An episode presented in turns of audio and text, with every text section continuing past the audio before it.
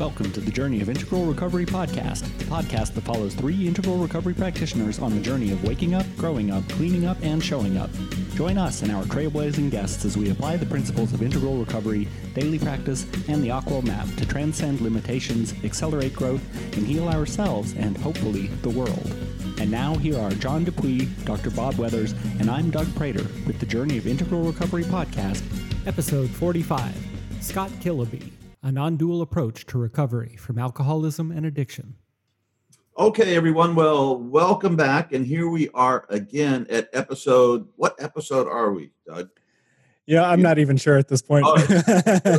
40 something. Yeah, 40 something of, uh, of the journey of integral recovery. And we have a super cool guest uh, uh, today that I've known for, it's been a, quite a while, Scott. Uh, it must be 10 years. But anyway, Scott Kiloby who is I'll let you talk about you know your program that you have and what you're doing, but uh, he is a a teacher of not only recovery but non-dual recovery.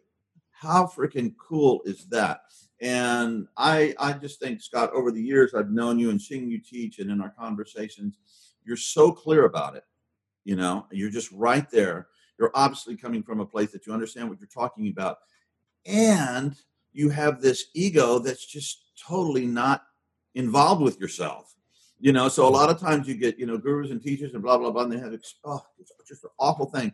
And you're just so, I won't say humble, but it's like some blend there of that you're just really present and beautiful. And I feel totally safe mm-hmm. when you teach about this. So I just wanted to put that out there. So, Scott, tell us, first of all, what the hell does non dual mean? and everybody talks about it, but maybe there's some of our listeners who really, you know, are not quite sure what that means. Well, I mean, I guess you could. That, that's a loaded question right off the bat. I was at a conference once, and there was a bunch of uh, non-dual teachers. Uh, Tami Simon was actually interviewing them, and she was going around the room to ask each one of them what non-dual recognition was, and she would put the microphone up to them, and they would just sit there and that, without uttering a word. And she got frustrated by the um, awesome. don't go zen, don't go zen on us. it's too late. It's too late.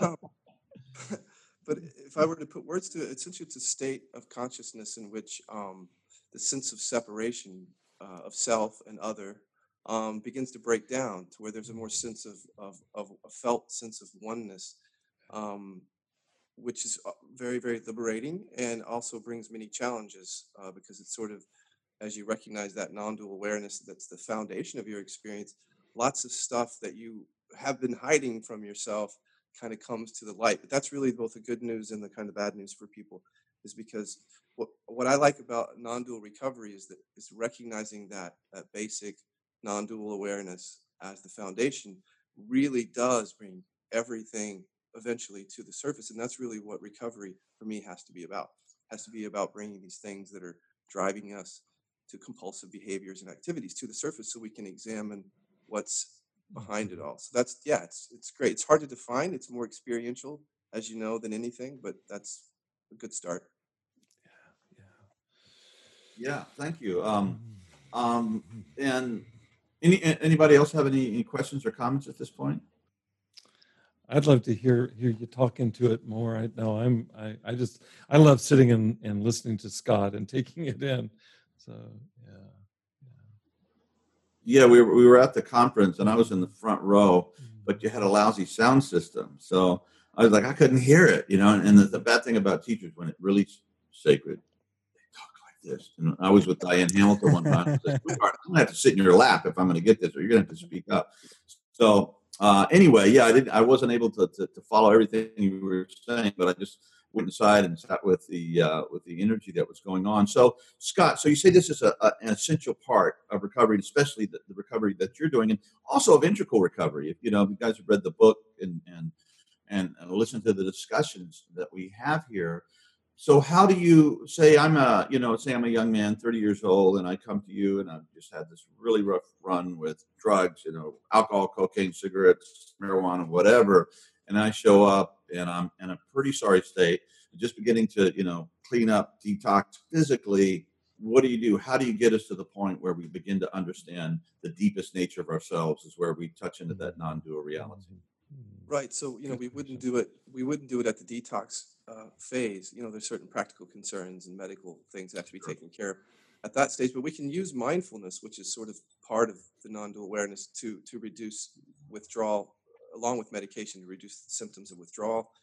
And then we just sort of stabilize the person. There's lots of practical concerns, you know, in early recovery in terms of uh, just reorienting reorienting yourself to a sober and clean life that we have to, to deal with just basic everyday stuff. But as the person settles into the program, we start talking to them about um, just from it in terms of integral uh, theory, the, the, the first quadrant, interior awareness, because um, we focus there. Obviously, they're all connected. Obviously, you can't just focus on one without touching the others, but mm. our focus is in that quadrant. And so it's starting to talk to them about what is it that's driving the compulsive behavior. And you could get into a conversation about, you know, it's there's genetics involved, there's early social environment, developmental, uh, ego development. But the way that we talk about it is, is to try to to relate to people's actual experience, which they know that they've come with. There's this great article from Canada. Um, sometimes the Canadians are ahead of us in a way mm-hmm. about about languaging things. And even though you can talk about addiction as a disease, what I like talking about it as this article talked about it as is it's a, it's often a response to trauma or it's a response to something that happened to us or how we're feeling. We're, that's that's how we learned how to take care of what happened to us. So we're trying to, in the early stages, we're teaching people about how to see addiction as a response rather than so much as a disease, although you can talk about it in that narrative. Um, but if they talk about it in terms of response, there's less stigma involved, and they start to, to focus on, okay, so I'm doing this, I'm doing this for reasons that, that I mm-hmm. want to discover what those reasons are. And and mm-hmm. we kind of, you know, we find we find patterns. We find there's if there's trauma involved, the the the drugs and alcohol are a way to respond to the trauma the shame is tied into it the shame of being addicted the shame of hiding the shame of lying and the destruction that it's caused really dealing with that as a driver because we found that shame really is a driver the more people feel ashamed about themselves they tend to kind of continue in the same loop so we're dealing with these uh, these little pillars here if you will and then obviously the sense of self like who they take themselves to be and there's lots of eddies nooks and crannies to that um, just one is just simple deficiency stories like I'm not good enough, I'm worthless, um, which are often tied to trauma and shame. Yeah, yeah, um, yeah. We're trying to get them to see that that it's that, that, that there's there's there are driving elements behind this behavior, and, and it's a way to the behavior is a way to respond. So as we begin to unhook them from the traumatic events and the emotions and sensations and thoughts related to that, and to the shame and to the self-esteem issues, they they start being able to abide in that presence more and more. And then we're just helping them stabilize in that while not bypassing anything. It's always a game of, of mm. making sure that what, what are we not including in this in this work and, and where where is mm-hmm. the, the behavior going in certain directions that are pre-relapsed and then how can we get at what's driving that so it's it's quite a, like a, it's almost like surgery on the interior hmm. level I mean, in a way, because we're really looking at what is it that you believe? What is it that you're carrying around? What what what are you running from? And then trying to address that and map it all out too. We we map it out with each client exactly where the where we f- we think the origins of the trauma and and where's the shame hooked into certain mm-hmm. things that happen and it's broader than that, but we tend to focus on those three things a lot. Mm-hmm. mm-hmm. Yeah, I was just going to go back to the the reason when you know we talk about a disease primarily to get the frickin' insurance companies to cough up, right? If something a disease, they you know they have to pay. Oh yeah, the, you know, and insurance companies make money. And I'm sorry if I'm stepping on any toes, not by uh, helping people and, and paying for for treatment by keeping all the money all they can. So that's been a difficulty. And also when you realize you have a disease and it's kind of oh, I have a disease. You know, maybe I, you know, you take care of sick people. Man, I need help, and, and there, there's some, there's some beneficial things there. On the other hand, there's the shame. Oh, I'm sick. I have a disease and everything. It's, I mean, the, the foundation, Alcoholics Anonymous. I mean, why the hell does it need to be anonymous if it's not something bad, right? Yeah. To be ashamed of. So it's kind of built into the the, the source code of of the modern uh, recovery movement. Um, and I'll I'll desist for my brethren here to see if you have any comments or questions. Yeah. Anybody else? Yeah, I really, uh, uh, really appreciate the the the surge, almost like like you said, the surgical um, precision with which you approach the work that you do, Scott. It's very impressive to me. I'm I'm reflecting as I'm listening to you. Um, that much of my work uh, in treatment centers in the last uh, couple of years has been focused around the entry point being shame and stigma, just starting right with that so that we bring that into the room. And it sets a different tone. In other words, I'm not I'm not approaching the addiction as a thing or uh, like you're suggesting, John, as as a as a uh, as a, a, disease that insurance will reimburse, but almost stepping uh, stepping back from that and looking at just the human element of what it feels like to be sitting here right now. Um, having said that, when I listen to you, I take notes, Scott, because I feel like there's a there's a real uh, clear articulation that you've articulated over all of the years of your work, and also a real clear intentionality that I I really I'm continuing to kind of absorb. I've been reading your books since I met you just you know a couple months ago and uh, really taking it in and finding my own kind of way with it my own voice with it but i i love to hear more. I really i really mean it. I'm just taking notes. I really i really resonate with with the, the message that you're bringing scott. Well thank you. Thank you very much. There's, there's so many different places we could go but you when you brought up stigma something that we've mm-hmm. really been developing at the Kiloby center is to mm-hmm. understand and john you can and both of you can appreciate this the shadow work process the, the, the mm-hmm. ken wilber and you guys have all you know i mm-hmm. still use and it's very much a process that it's integrated here um, and the way that we've been using in terms of this is a kind of an interesting part of our model which i'd yeah. like to talk a little bit about is dealing with external pressure because what we find is a lot of people come into treatment because they because of they feel condemned by the people around them and by themselves and there's a lot of shame in that and so they get here, and you know, it's like they don't even know why they're here or if they want to recover, many of them. And so what we do is we release that external pressure. So there's a lot of conditioning that comes mm. that they're they're just responding to this mm-hmm. pressure to be something different. They've done it, they've responded to it all their life, even before mm-hmm. drugs. You know, the parents had expectations that you, you should be this, you should be that. Mm-hmm. And so they, they just feel that all their life. So what we're trying to do at the treatment center is to lift the, the hammer of that oppression um, off of them, like so that we as a staff don't don't do that to them, and we start to mm-hmm. treat them with unconditional mm-hmm. love, and and really try to nurture their own freedom instead of trying to mm-hmm. force it on onto them. But part of it, you have to get creative, and, and one of the creative ways is through the shadow process of re-owning that external pressure, and really owning that I judge myself, that I'm ashamed of myself, regardless of what other people say, or that I'm pressuring myself, and all that shame and pressure and all of the stuff that we we internalize mm-hmm. becomes i think part of the preoccupation of addiction when you talk about three stages of addiction i mean what does it mean to be preoccupied with something mm-hmm. it's not just like that i'm getting high every time or that i want to mm-hmm. avoid withdrawal it's that at that point my entire like yeah. mind is is preoccupied with the entire subject of addiction and who i am in that addiction and how others view me in addiction we, we want to relieve the pressure of that thinking so that they re-own everything on their own side and then they can mm-hmm. discover what it is that they want and frankly mm-hmm. some people decide that they don't want treatment at that point. Yeah yeah for sure. you know? Yeah for sure. And then and so, so we say well so then it, so if that's what you want then go do that.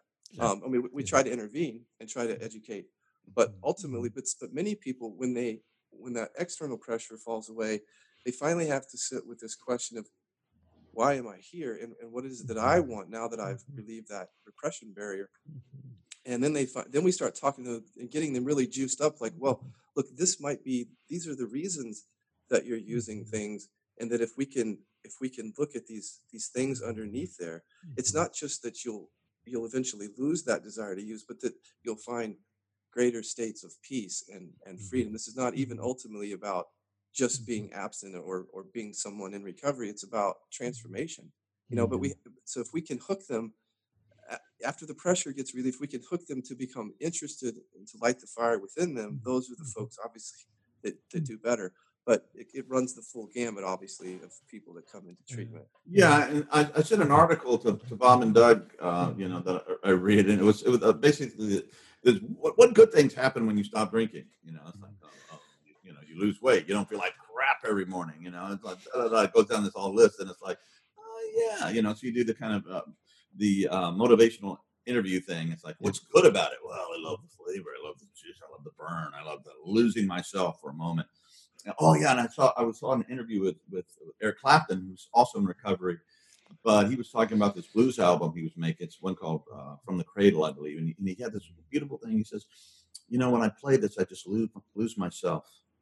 I just mm. lose myself, and it's so good. I, I need that. I need to lose this whole structure sometimes, and I think that's one of the benefits that we mm. that we uh, you know we we pursue. I think sometimes with drugs and alcohol and these substances is mm-hmm. to lose that burden of self that is so painful upon us, and then sometimes in this deep practice we get those moments too, where the self goes away and we find out we're something much greater, much larger, much more connected, and and Yeah. we can bring that back to the small self, and it's like it's okay it's okay you know because what you really are at the deepest level is really really good and at that mm-hmm. point i don't know healing can happen we can be we have a larger context to hold all our suffering in and not only our suffering suffering in the whole world everyone and we can begin to mm-hmm. Beautiful. more Beautiful. effective And the, the, I love how you said that what we are at the at the foundation is is very good because if you don't ultimately offer somebody something more than their drugs or alcohol offers, then you lose you lose. yeah why not Yeah. why Right. Yeah.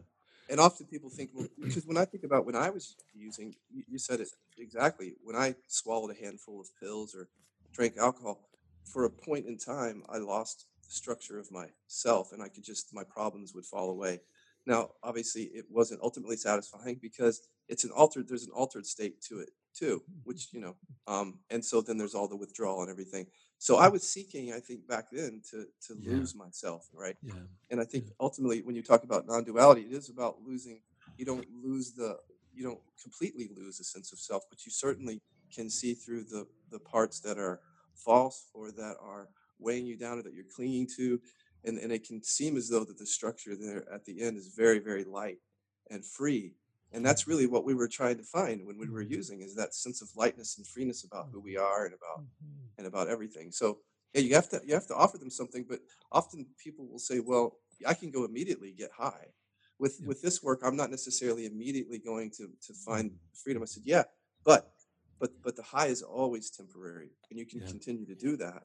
And what we're trying to do here is to is to bring into a deep sense, almost um, on some level, a, a, a more of an irrevocable uh, freedom and peace. Not not that it's not disturbed now and again, right but th- but it's something it's not uh, based on just feeling good because that can happen too with bliss and peace but but more on on deep transformation and and and and i think a lot of people on drugs and alcohol can connect with that message because they know on some level that that's really what they were doing Yes. when they were getting high Yes. Yeah. Yeah.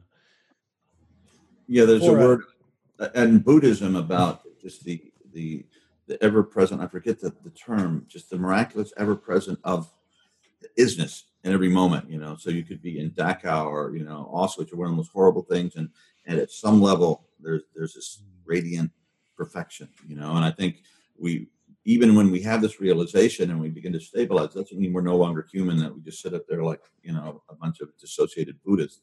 Or buddhists sorry buddhists out there. Love you guys uh but but you actually feel your feelings more deeply and Yeah. but you have a, your new relationship with what it means to grieve, what it means to be happy, what it means to be horny, what it means to be this, that, or whatever states arise. They come and they go, and they're not ultimately true. But when you can hold them in this deeper context, then then um, these states can become tools, and they become uh, friends, and they become teachers, and they become gifts that we can work with our relative small self, but in the holding context of this deeper knowledge of who and what we really are at the deepest level. i mean that's it just working exactly like you said working with the small self which is how we use our inquiries to work with the small self and then having that non-dual awareness as this as the all-pervading context for it and and i don't want to speak as if you know people are realizing that in the first couple weeks of recovery because there's a there's a process to this Right. but but but absolutely you said something else that really moved me but i can't remember what it was um, I want to hear from Doug. Doug, Yeah, you had a- um, a thought. Yeah. I did. Uh, I was actually going to ask about what we're talking into now. I guess uh, that is that non duality is both the simplest thing in the world because it's always already there and also can be quite difficult for some people to realize sometimes, especially those who are early in the recovery process. Um, just as a quick review to some of our listeners who are uh, in the process of still learning integral theory, Ken Wilber discusses the states of consciousness as they relate to meditative states as the gross body, the subtle body, the causal state, the witnessing state, and then non dual as the fifth state. So it's you know a fairly advanced and challenging place for some people to get even though it is simultaneously the simplest of all um, i wonder scott and wanted to ask you about uh, the way you work with people as as you progress this as you mentioned it can be you know it can take it can take some work to be able to to get to that place that is always already there and Mm-hmm. um, just just curious as to how you start to cultivate these these realizations and get to that place where from a non-dual perspective it's it's hard for me at least to to see non-dual awareness and addiction peacefully coexisting because once you have those realizations and can sustain them parts of the small s self that were causing our traumatic uh, response patterns just don't seem to matter in the same way anymore. The stig, stigma and shame starts to fall away, and I just wondered how you approach that uh, Hmm. as you work with people. Yeah, I mean, in some ways, what, what we're really doing is trying to light a fire that's already there within people because they've been they've been using drugs, alcohol, sex, whatever, mm. and they've been focused on that. So what we try to get them focused on is this transformation, the possibility of the transformation, which means bringing them to to certain states early on in recovery, showing them a taste of what freedom is from shame. And so, to, in order to help light that fire, because certainly within a 60, 90 day, even five months treatment episode, we can't necessarily bring them to the every place that we want to bring them but but we can light the fire with them and once that's what happened for me in my recovery is once i dropped the drugs and alcohol i became interested in transformation and that became my focus and it was actually a very healthy focus even though i could tell you that i was a bit obsessed with it uh, awakening. But but you know it served me well in the end. So so there's and there's also the paradox of of, of giving them a bit of a carrot to say there is this deeper transformation that's possible. And by the way it's found here in the present moment. And and so and, and you have to actually work with that paradox because um, it's also there's a gradual sort of unfolding into the deeper states that happens but it's always touching base again and again with with the presence of the moment yeah Yeah, and you have to. I think goes back to what you were saying, Doug. You know, uh, you once you got this, but you have to have it has to be stabilized. Okay, I mean, you can we can have states of non-duality. Boom, you know, it's like uh, I always joke about you know the guy doing uh, mushrooms on the beach in Oaxaca in '68. So, dude, you know, that was so cool. you know, the- yeah, but that was '68. One of you had done for me recently, and and so so one, I mean, you, first you have to have a taste, right? And I think that goes uh, the uh, the Zen uh, uh, ox herding uh, photo uh, pictures. Right, you know, how, right. the whole story of it waking up and all this stuff. So you find like there is an ox, and you find your ego. Anyway, you get to it, and finally, finally, you can stabilize this awareness. So you have to keep working on it, you know, and uh, so that it becomes. I think Ken talked about. It's like language, you know. Once you got language, right? Unless you have brain disease or you know you get hurt or something like that, and you could be on a on a desert island when you haven't had to talk to anything but you know the monkeys in the trees for 10 years and when they come to rescue you it's going to be a little bit awkward talking you know to another human being but you have language. And so when you get this stuff embedded finally through practice through work through through the discipline of the interior contemplative work then it's like it's there when we need it you know and you might not completely be consciously aware of it every moment but it's just it's just a, a head nod away. It's it's right there that can be uh, kicked into to the filter which you're understanding reality to, if that makes any sense to anybody but me.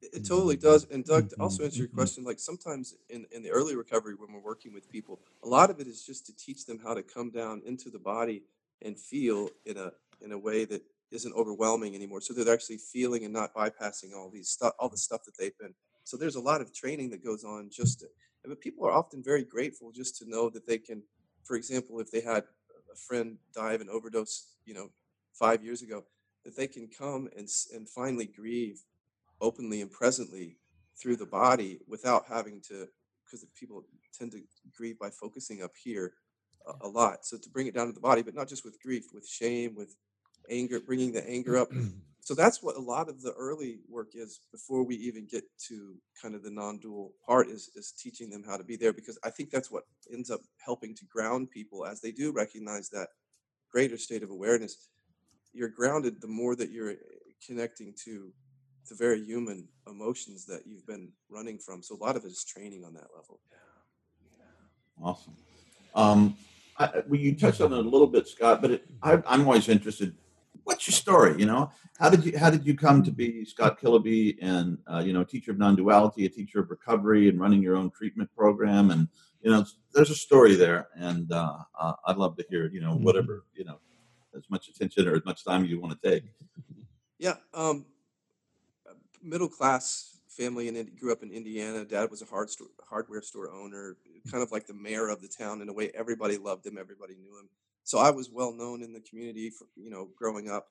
Um, and then, but, but I, I feel like I was born like a seeker. Um, always just looking, just looking, looking, seeking, trying to figure out life, understand it, even from an early age.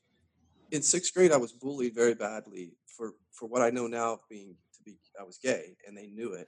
And these were my friend, my group of friends who turned on me. So there's physical violence, there was ridicule. It was a deeply traumatic experience. I was home for school, uh, from school for about three months. Um, and then directly after that, I picked up tobacco and then marijuana and then alcohol, which I know now was a way to medicate the terrifying fear and unlovability that I experienced from that event. So stayed addicted to drugs and alcohol, progressed to my drug of choice, which were painkillers. Um, because I was diagnosed with an atypical migraine uh, pain in my spine when I was 20, so the doctors, you know, not even asking about my, I had already been addicted without asking about any of that. They just said, here's some really powerful painkillers. And uh, continued to use that for another 12 to 14 years, and it got progressively, obviously, progressively and progressively worse. Until the end, um, I was doing unimaginable ways of trying to control my use, like um, I would lock, I would get a big bottle of 90 painkillers and I would lock it into a fireproof safe of mine, literally. And then I would take the key and I would either mail the key back to me or I would go put it in a bank deposit box every night. And that was just so that I couldn't get into the fireproof safe because if I had, if, if I could get access to anything, I would take it. So I was trying to control my use. And there was lots of other examples of just insane ways of trying to control the use of that because the when I used them was literally like candy. I mean, it would just put 10 pills right here and swallow. And then like, you know, within 20 minutes, I'd, I'd, I'd be throwing up and have to put more in. And I would end up just jaundiced. I mean, you, I'd look in the mirror after three or four day binge and my, my skin's just all green and yellow. Um, so eventually I, I just had one of those rock bottom moments. Literally, it was, it was like a, it was almost a cliche. I was at my law office practicing law and I opened up the drawer and I saw one painkiller and I thought that there's no way that's going to work and there's there's not enough in the world to satisfy me.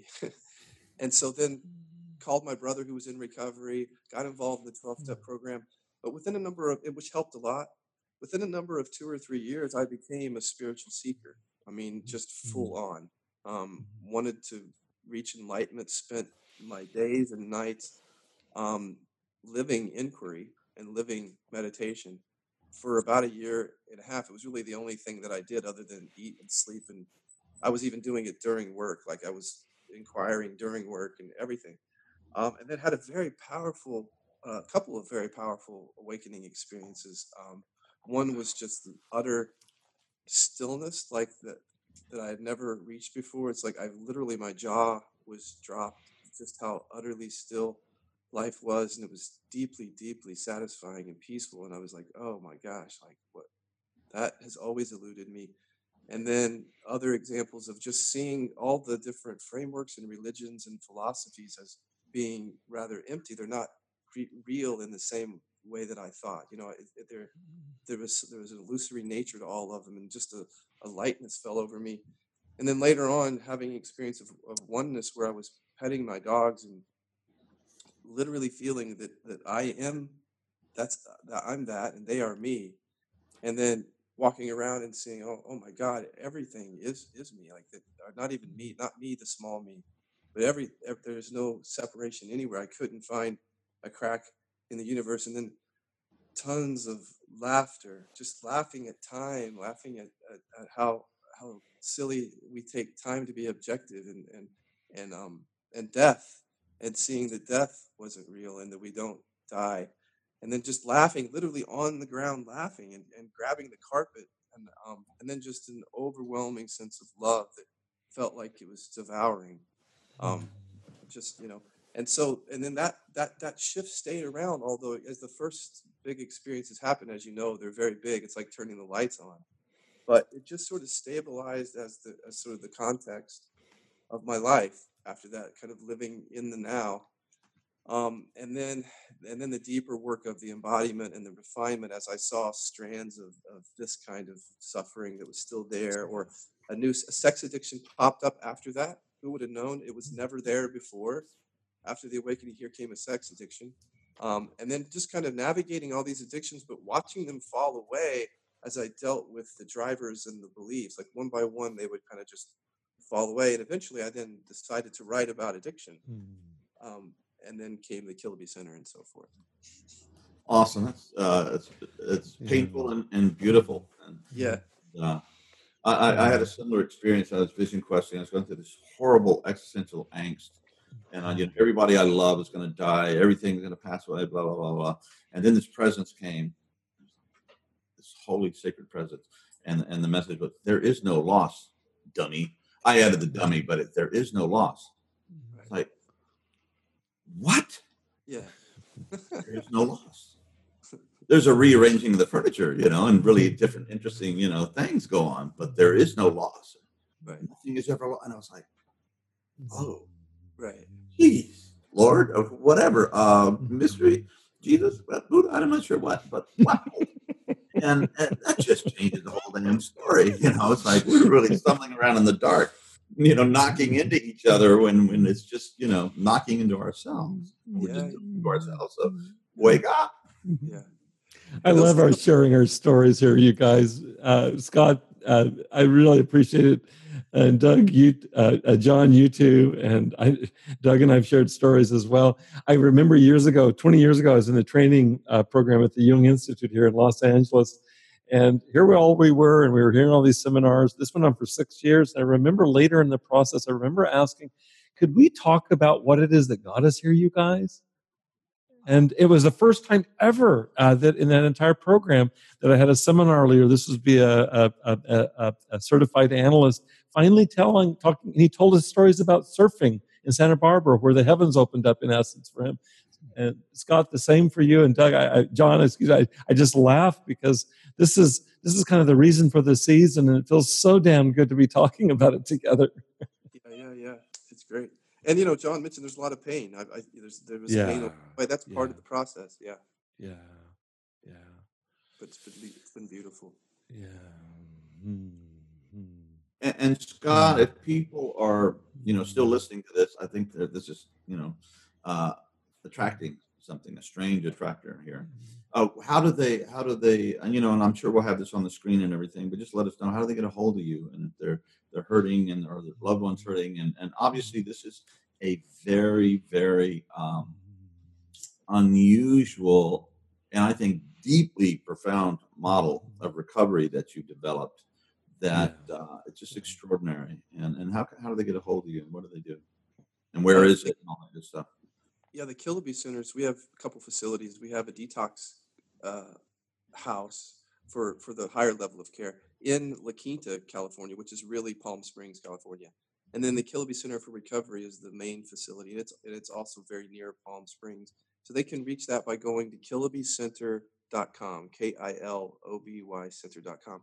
So they can come into our program, or I actually do work with some people on the side, depending on the, so, you know, in intensives. But we also have facilitators now doing this work all over the world. So if somebody can't come to the center and they want to work with one of our trained facilitators, I can we can redirect them there. But just just right to the Kiloby Center. Is it a residential place? I mean, you have a place they come and stay.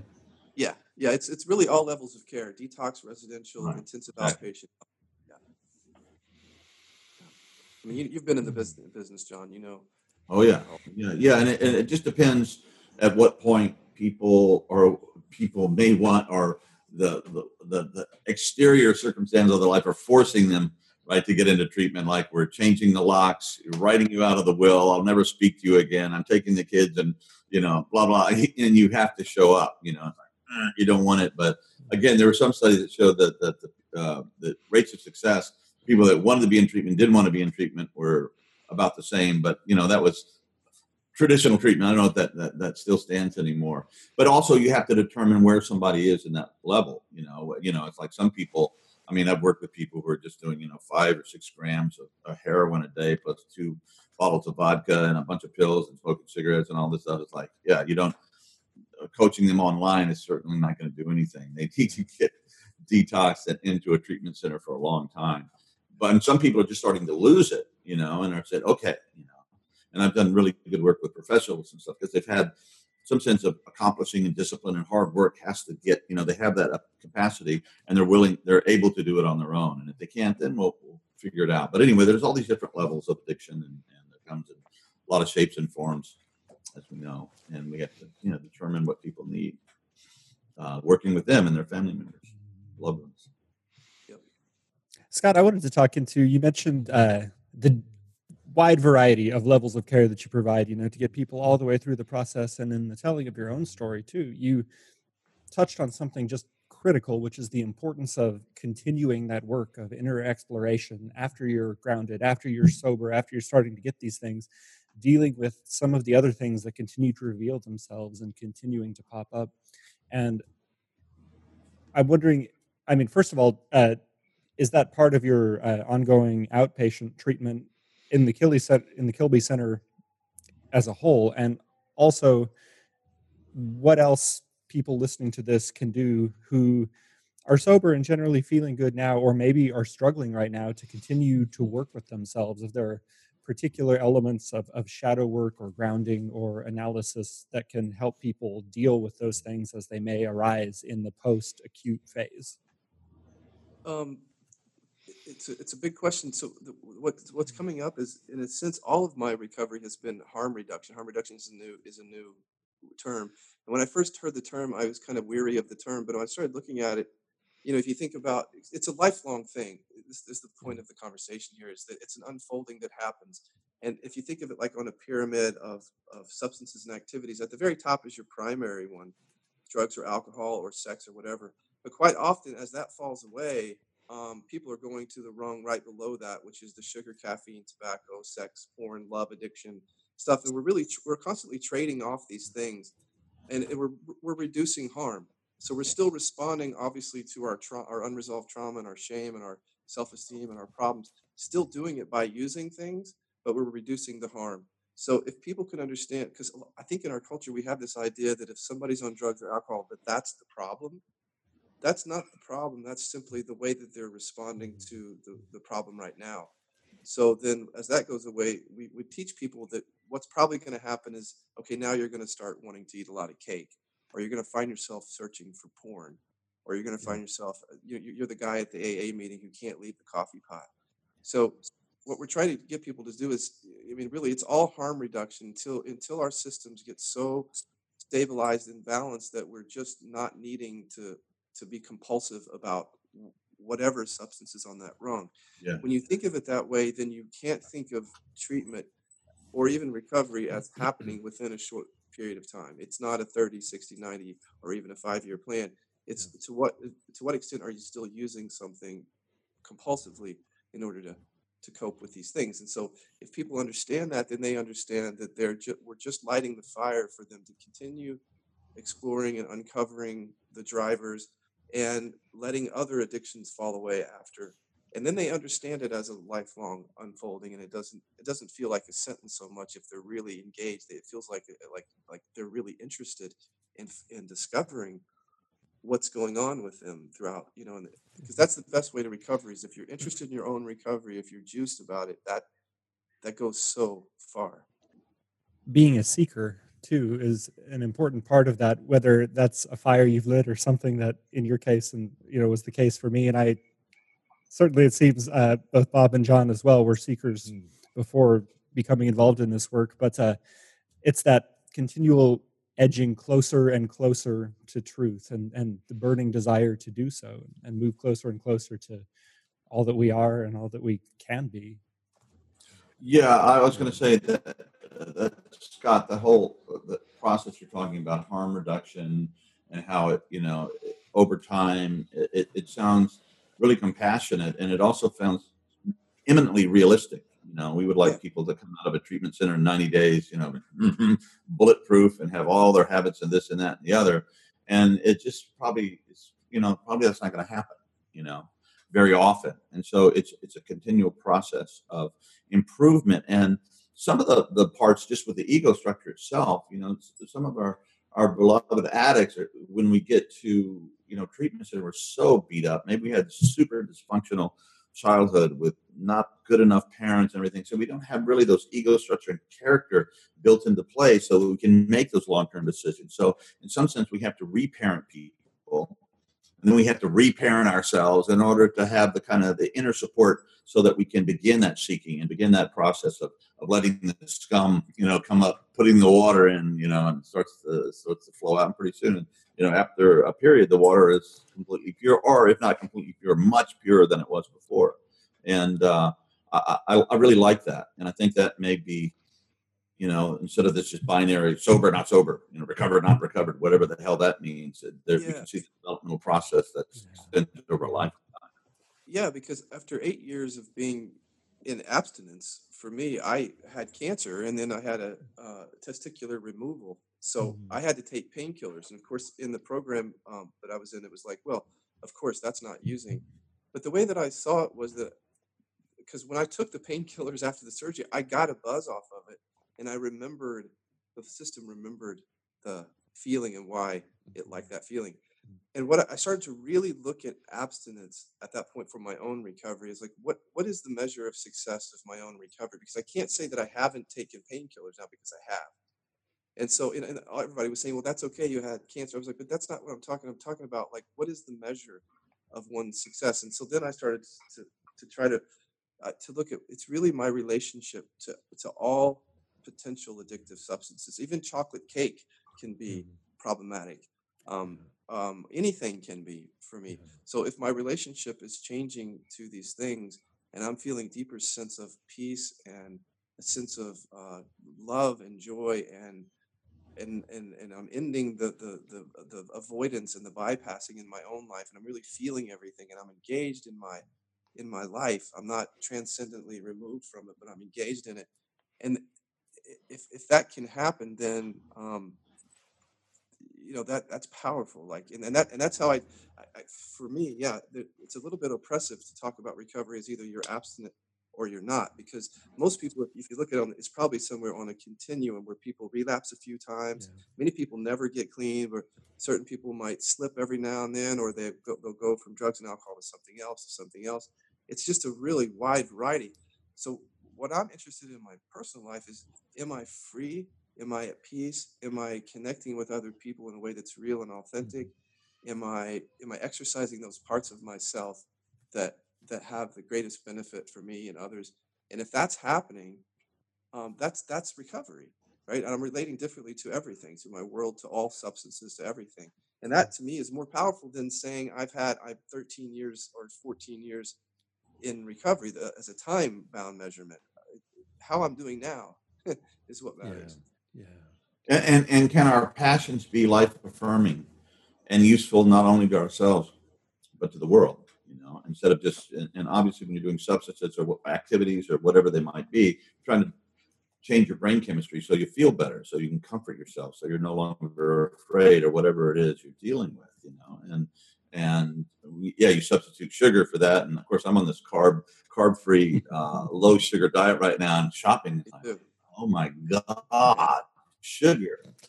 Geez, you know, it's really awful. Anyway, uh, it, you like you said, you reach that stability, and I think the the the ongoing interior work of the small self becoming uh, well hooked up with the large self begins to quiet the nervous system and begins to make us more resilient, just on a physical, uh, uh, uh, neuro brain level, and, and our whole nervous system begins to be able to, to respond and be more at peace more often. And as we continue that, and uh, uh, yeah, we begin to do that. And I think we were we were talking earlier about we're- all INFPs, I believe, on the is that what we're saying on the Myers Briggs. And so we're all introverts here, but when we get together, something really beautiful happens, you know. And, uh, and obviously part of that field right now, Scott. So and and that's that's this is the good high. This is this is an authentically beautiful moment that that affirms and strengthens uh, the whole structure, both the non-dual and our, our small relative little self. You know, the, the beautiful Scott, the beautiful. Uh, is, I think it's about time to wrap this. But Scott, every time I connect with you, it's like the last time I did it. We, we I think you said, well, "How come we haven't talked spoken so long?" You know, there's such a you know a resonance here. And uh, I've, I've, been pondering something from early on, and I don't want to go into it right now. That's why I asked about time. I think earlier, Doug. I'd love to have you back for another visitation if you're willing, Scott. I was very touched earlier, as I was by the first time I met you, by I don't have a language for it so much, but it's like non-oppositional thinking. yeah. Uh, and and it was implied in something you said earlier, and I actually was chewing on it as I was listening to you. I'd love to come back to that with you in more depth, uh, maybe on on, a, on, another occasion. Um, I have a lot of thoughts about that, and they're born out of my experience working with clients. The way that you don't set up polarities or dualities, and that you do that very intentionally to, to embrace apparent opposition, is something that's very parallel to what I, I, I really find. Um, kind of organically useful with clients. I'm learning from clients what works. And when they come into a, a, a, setting, like for anybody to come into your presence, Scott, they would be able to feel and taste this. To come into a, a, a conversation where I can lead a group where everything will be honored, everything will be there's there's no privileging or higher. It's just we're going to work with everything. There's something to that, and I, I, I even have the chills right now talking about it because I'm just getting getting getting a sense of that kind of by the week, and I I feel like you're uniquely uh, qualified by who you are, Scott, to speak into that. And I, I, I love to almost have like a whole session just on whatever that's about. you know? I'd love to. Absolutely. Yeah, yeah, yeah. Thank you so much, Scott, for your presence. It's a profound presence. Yeah, absolutely, brother. Absolutely. Deeply, deeply. Thank you mm-hmm. so much. Mm-hmm. Thanks for joining us for this episode of the Journey of Integral Recovery podcast. Today's episode is brought to you by iAwake Technologies. Visit integralrecoveryinstitute.com slash iAwake for the best meditation tracks to support your daily recovery practice. If you enjoyed today's episode, visit us on iTunes and hit subscribe for a new episode every Friday. While you're there, you can help others share the journey and the joy of integral recovery by leaving your five-star rating and a quick review. We're grateful for your support, and we'll see you next time on the Journey of Integral Recovery podcast.